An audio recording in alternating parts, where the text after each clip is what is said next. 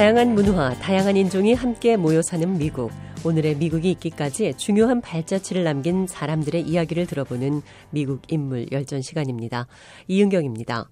오늘은 미국 정치의 새로운 시대를 연 대통령으로 추앙을 받았지만 시대 조류에 따라 평가가 달라지고 있는 앤드류 잭슨 대통령에 대해 알아보도록 하겠습니다. 앤드류 잭슨은 제7대 미국 대통령입니다. 그에 앞선 6명의 대통령들은 모두 귀족들이었고 대지주들이었습니다. 그러나 잭슨은 가난한 고아로서 스스로 노력해 변호사도 되고 군인도 되고 백악관까지 입성한 첫 평민 대통령이었습니다.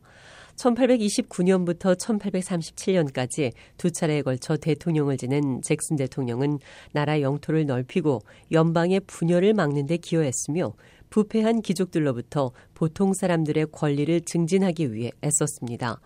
고집스럽고 꼬장꼬장해서 올드 히코리라는 별명으로 불리던 그는 백악관에 입성할 때도 인기였지만 나갈 때는 더 인기가 높았던 그런 대통령이었습니다.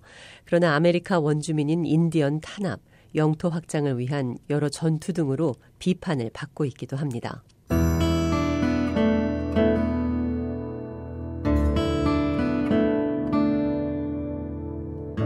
잭슨은 1767년 3월 15일 오늘날의 사우스캐롤라이나의 웩스호스 지역에서 태어났습니다. 그러나 당시 개척지였던 그곳의 기록이 정확치 않아 오늘날 노스캐롤라이나와 사우스캐롤라이나는 서로 자신들의 주가 잭슨의 출생지라고 주장하고 있기도 합니다. 잭슨은 정식 교육을 받을 기회가 없었습니다. 그나마 약간의 교육 기간도 1780년과 1781년 이 지역에 침입한 영국군 때문에 계속할 수가 없었습니다. 영국군은 아직 10대 소년인 잭슨을 포로로 잡아갔습니다. 군 병영의 수감 중 영국군의 한 장교가 그에게 군화를 닦으라고 명령했는데 잭슨은 그것을 단호히 거부했습니다. 그때 영국군 장교가 군용 대검으로 잭슨의 얼굴을 쳤습니다. 그로 인해서 잭슨은 오른팔과 얼굴에 상처를 입고 그 흉터는 오랫동안 남아 있었습니다. 그의 형과 어머니도 영국군의 가혹한 행위로 결국 숨을 거두었습니다. 이런 일련의 사건들로 영국인에 대한 잭슨의 증오심은 마음속 깊이 뿌리 박혔습니다. 잭슨은 10대 후반 약 2년에 걸쳐 법률을 열심히 공부해 총망받는 법조인이 됐습니다. 잭슨은 오늘날의 테네시 주인 아팔라치안 산맥 서부로 옮겨가 내시빌의 검사로 활동했습니다. 뒤를 이어 그는 개인 변호사 사무실을 열었습니다. 잭슨은 군 대령의 딸 레이첼 로바즈와 결혼했습니다. 성격이 급하고 명예를 매우 중요시했던 잭슨은 종종 싸움에 말려들곤 했습니다. 한 번은 자신의 아내 레이첼을 비방한 남자와 결투를 벌여 목숨을 빼앗은 일도 발생했습니다. 잭슨은 변호사로 꽤 많은 재산을 모아 내시빌 부근에 허미티지라는 명칭의 대저택을 구입했습니다. 노예도 사들였습니다. 잭슨은 1796년 연방 하원 의원으로 당선됐습니다. 이어 상원 의원으로도 당선됐지만 불과 1년 만에 사임을 하고 테네시주 대법원 판사가 됐습니다. 잭슨은 그 후 주 민병대의 사령관으로 추대됐습니다. 1812년 소장이 된 앤드류 잭슨은 영국군의 지원을 받으며 남부 변경 지역을 위협하던 크리크 인디언과의 전쟁을 벌였습니다. 잭슨이 지휘하던 민병대는 5개월간의 전투 끝에 인디언을 격파했습니다. 연이어 엘라바마의 토호페카 전투에서도 승리를 거두었습니다.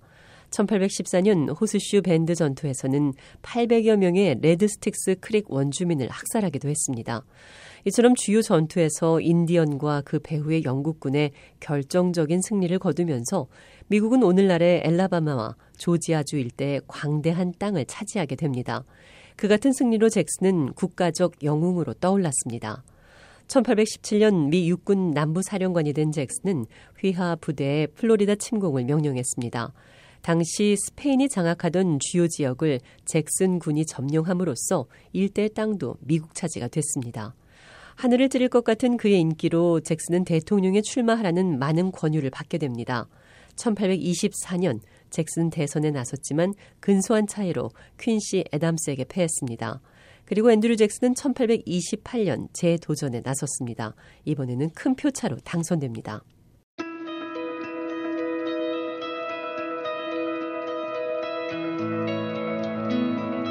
취임식 날에는 2만여 명에 달하는 지지자들이 국회의사당에서부터 백악관까지 그가 지나가는 길에 늘어서서 환호를 보냈습니다. 그 중에는 수백 킬로미터나 떨어진 먼 곳에서 올드 히코리를 보겠다고 찾아온 사람들도 많았습니다. 많은 사람들은 백악관 안까지 따라왔습니다. 문으로 들어갈 수가 없자 창문을 넘어 들어가는 사람들도 있었습니다. 사람들이 너무 많이 밀려들자 부엌의 접시가 깨지고 바닥에는 음료수가 엎질러지는가 하면 대통령을 더 잘 보려고 소파건 의자건 사람들이 올라가서 난장판을 이루었습니다. 질서 유지가 어려워지자 대통령은 백악관 뒤 창문으로 빠져나가 근처 호텔에서 그날 저녁을 자야 했습니다. 대통령이 취임하자 그는 즉각 평생 녹봉을 받는 만여 명의 연방 공무원 중 거의 천명이나 되는 인원을 해임하고 자신을 지지하는 사람들로 채웠습니다. 잭슨은 가게, 점원, 농부 등 보통 사람들도 정치적 결정을 내릴 수 있는 센스를 가진 사람들이며 그런 사람들도 정부 관리로 일할 기회가 있어야 한다고 주장했습니다. 기존의 연방 공직 임명 제도를 민주적으로 개선하기 위한 노력의 일환이었습니다.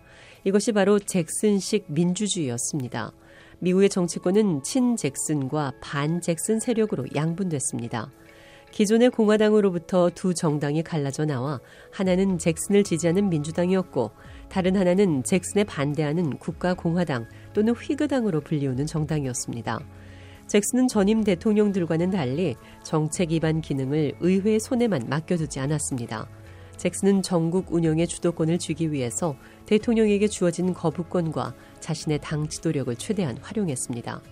잭슨 대통령 일기의 가장 중요한 정책은 원주민 이주 계획이었습니다. 1830년 원주민 이주법을 만든 잭슨 대통령은 그 법의 근거에 인디언들을 남부에서 미시시피강 서쪽으로 이주시켰습니다. 체로키, 치카소, 촉타우, 세미놀 등 인디언 부족들은 수억 에이커나 되는 광대하고 기름진 땅을 포기하고 서쪽으로 밀려나 재정착을 해야 했습니다.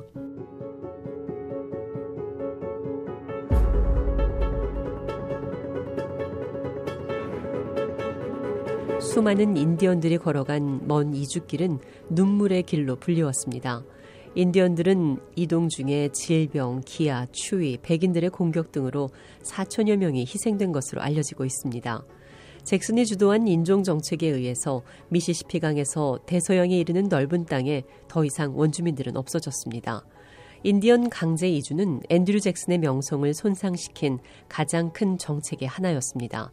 잭슨 대통령 스스로 가장 잘한 일이라고 내세웠던 정책은 합중국 제2의 중앙은행 폐지였습니다. 이 은행은 표면적으로는 민간 기업의 성격을 띠고 있지만 실제로는 정부를 배경으로 독점적인 지위를 남용하고 있었습니다. 잭슨은 그 은행이 불공정한 경제적 특권을 누리고 있다고 비난하면서 은행의 연장안에 거부권을 행사했습니다. 이러한 잭슨의 태도는 국민들로부터 큰 지지를 얻었습니다. 미국은 앤드류 잭슨 대통령의 얼굴을 20달러짜리 지폐에 새겨 그에 대한 존경을 표시하고 있습니다. 1832년 대선에서 그는 상대 클레이 후보 득표수의 거의 5배에 가까운 지지를 얻으며 압승을 거두었습니다.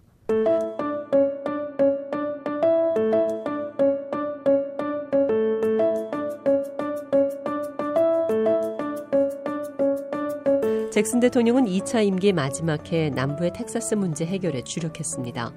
당시 멕시코 통치 아래 있던 텍사스는 차츰 미국 정착민들이 늘어났습니다. 정착민들은 급기야 멕시코 정부로부터의 독립을 추진했습니다. 멕시코 정부는 군대를 파견해 반란을 제압했습니다. 그러나 반란 지도자 샘 휴스턴은 1836년 반격을 가해 끝내 독립을 쟁취합니다. 1837년 잭슨은 그의 오랜 친구 샘 휴스톤이 이끄는 신생 공화국을 승인하는 데 동의했고 미국 의회는 텍사스의 독립을 승인했습니다. 그로부터 9년 후 한반도의 3배가 넘는 거의 70만 제곱킬로미터의 대평원이 미국 연방에 통합됩니다. 1837년 앤드류 잭슨은 대통령직을 마틴 벤 뷰렌에게 넘기고 백악관을 떠나게 됩니다. 앤드류 잭슨과 벤 뷰렌은 마차에 동석해 펜실베니아가를 지나 국회의사당으로 갔습니다. 길가에 있던 군중들은 환호를 멈추고 침묵 속에 모자를 벗고 잭슨의 경의를 표했습니다. 한 상원 의원은 그 광경을 지는 태양이 떠오르는 태양을 무색하게 했다라고 표현하기도 했습니다. 잭슨은 고향집인 테네시주 허미티지로 돌아갔습니다. 잭슨은 그곳에서 8년을 더 살고 1845년 6월 8일에 세상을 떠납니다. 그의 여러 가지 정책들은 그 후 반세기 동안 미국 역사에 막대한 영향을 끼쳤습니다. 거의 모든 여론조사에서 인기 순위 10위권 안에 머물던 그도 시대가 달라지면서 평가가 달라지고 있습니다. 특히 조지 플로이드 사망 사건으로 미국 전역에서 흑인의 생명도 중요하다는 시위가 극에 달했을 때 백악관 인근에 위치한 그의 동상이 훼손되기도 했습니다. 미국의 일부 언론은 그가 사후에 찬사를 받을 가치가 있는지에 대한 재평가 작업이 몇 년째 이루어지고 있다고 보도하기도 했습니다.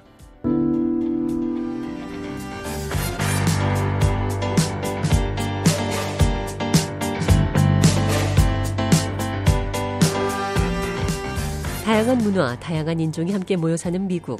오늘의 미국이 있기까지 중요한 발자취를 남긴 사람들의 이야기를 들어보는 미국 인물 열전. 오늘은 최초의 서민 출신 대통령으로 높은 인기를 얻었지만 시대 조류에 따라서 평가가 달라지고 있는 앤드류 잭슨 대통령에 대해 알아봤습니다.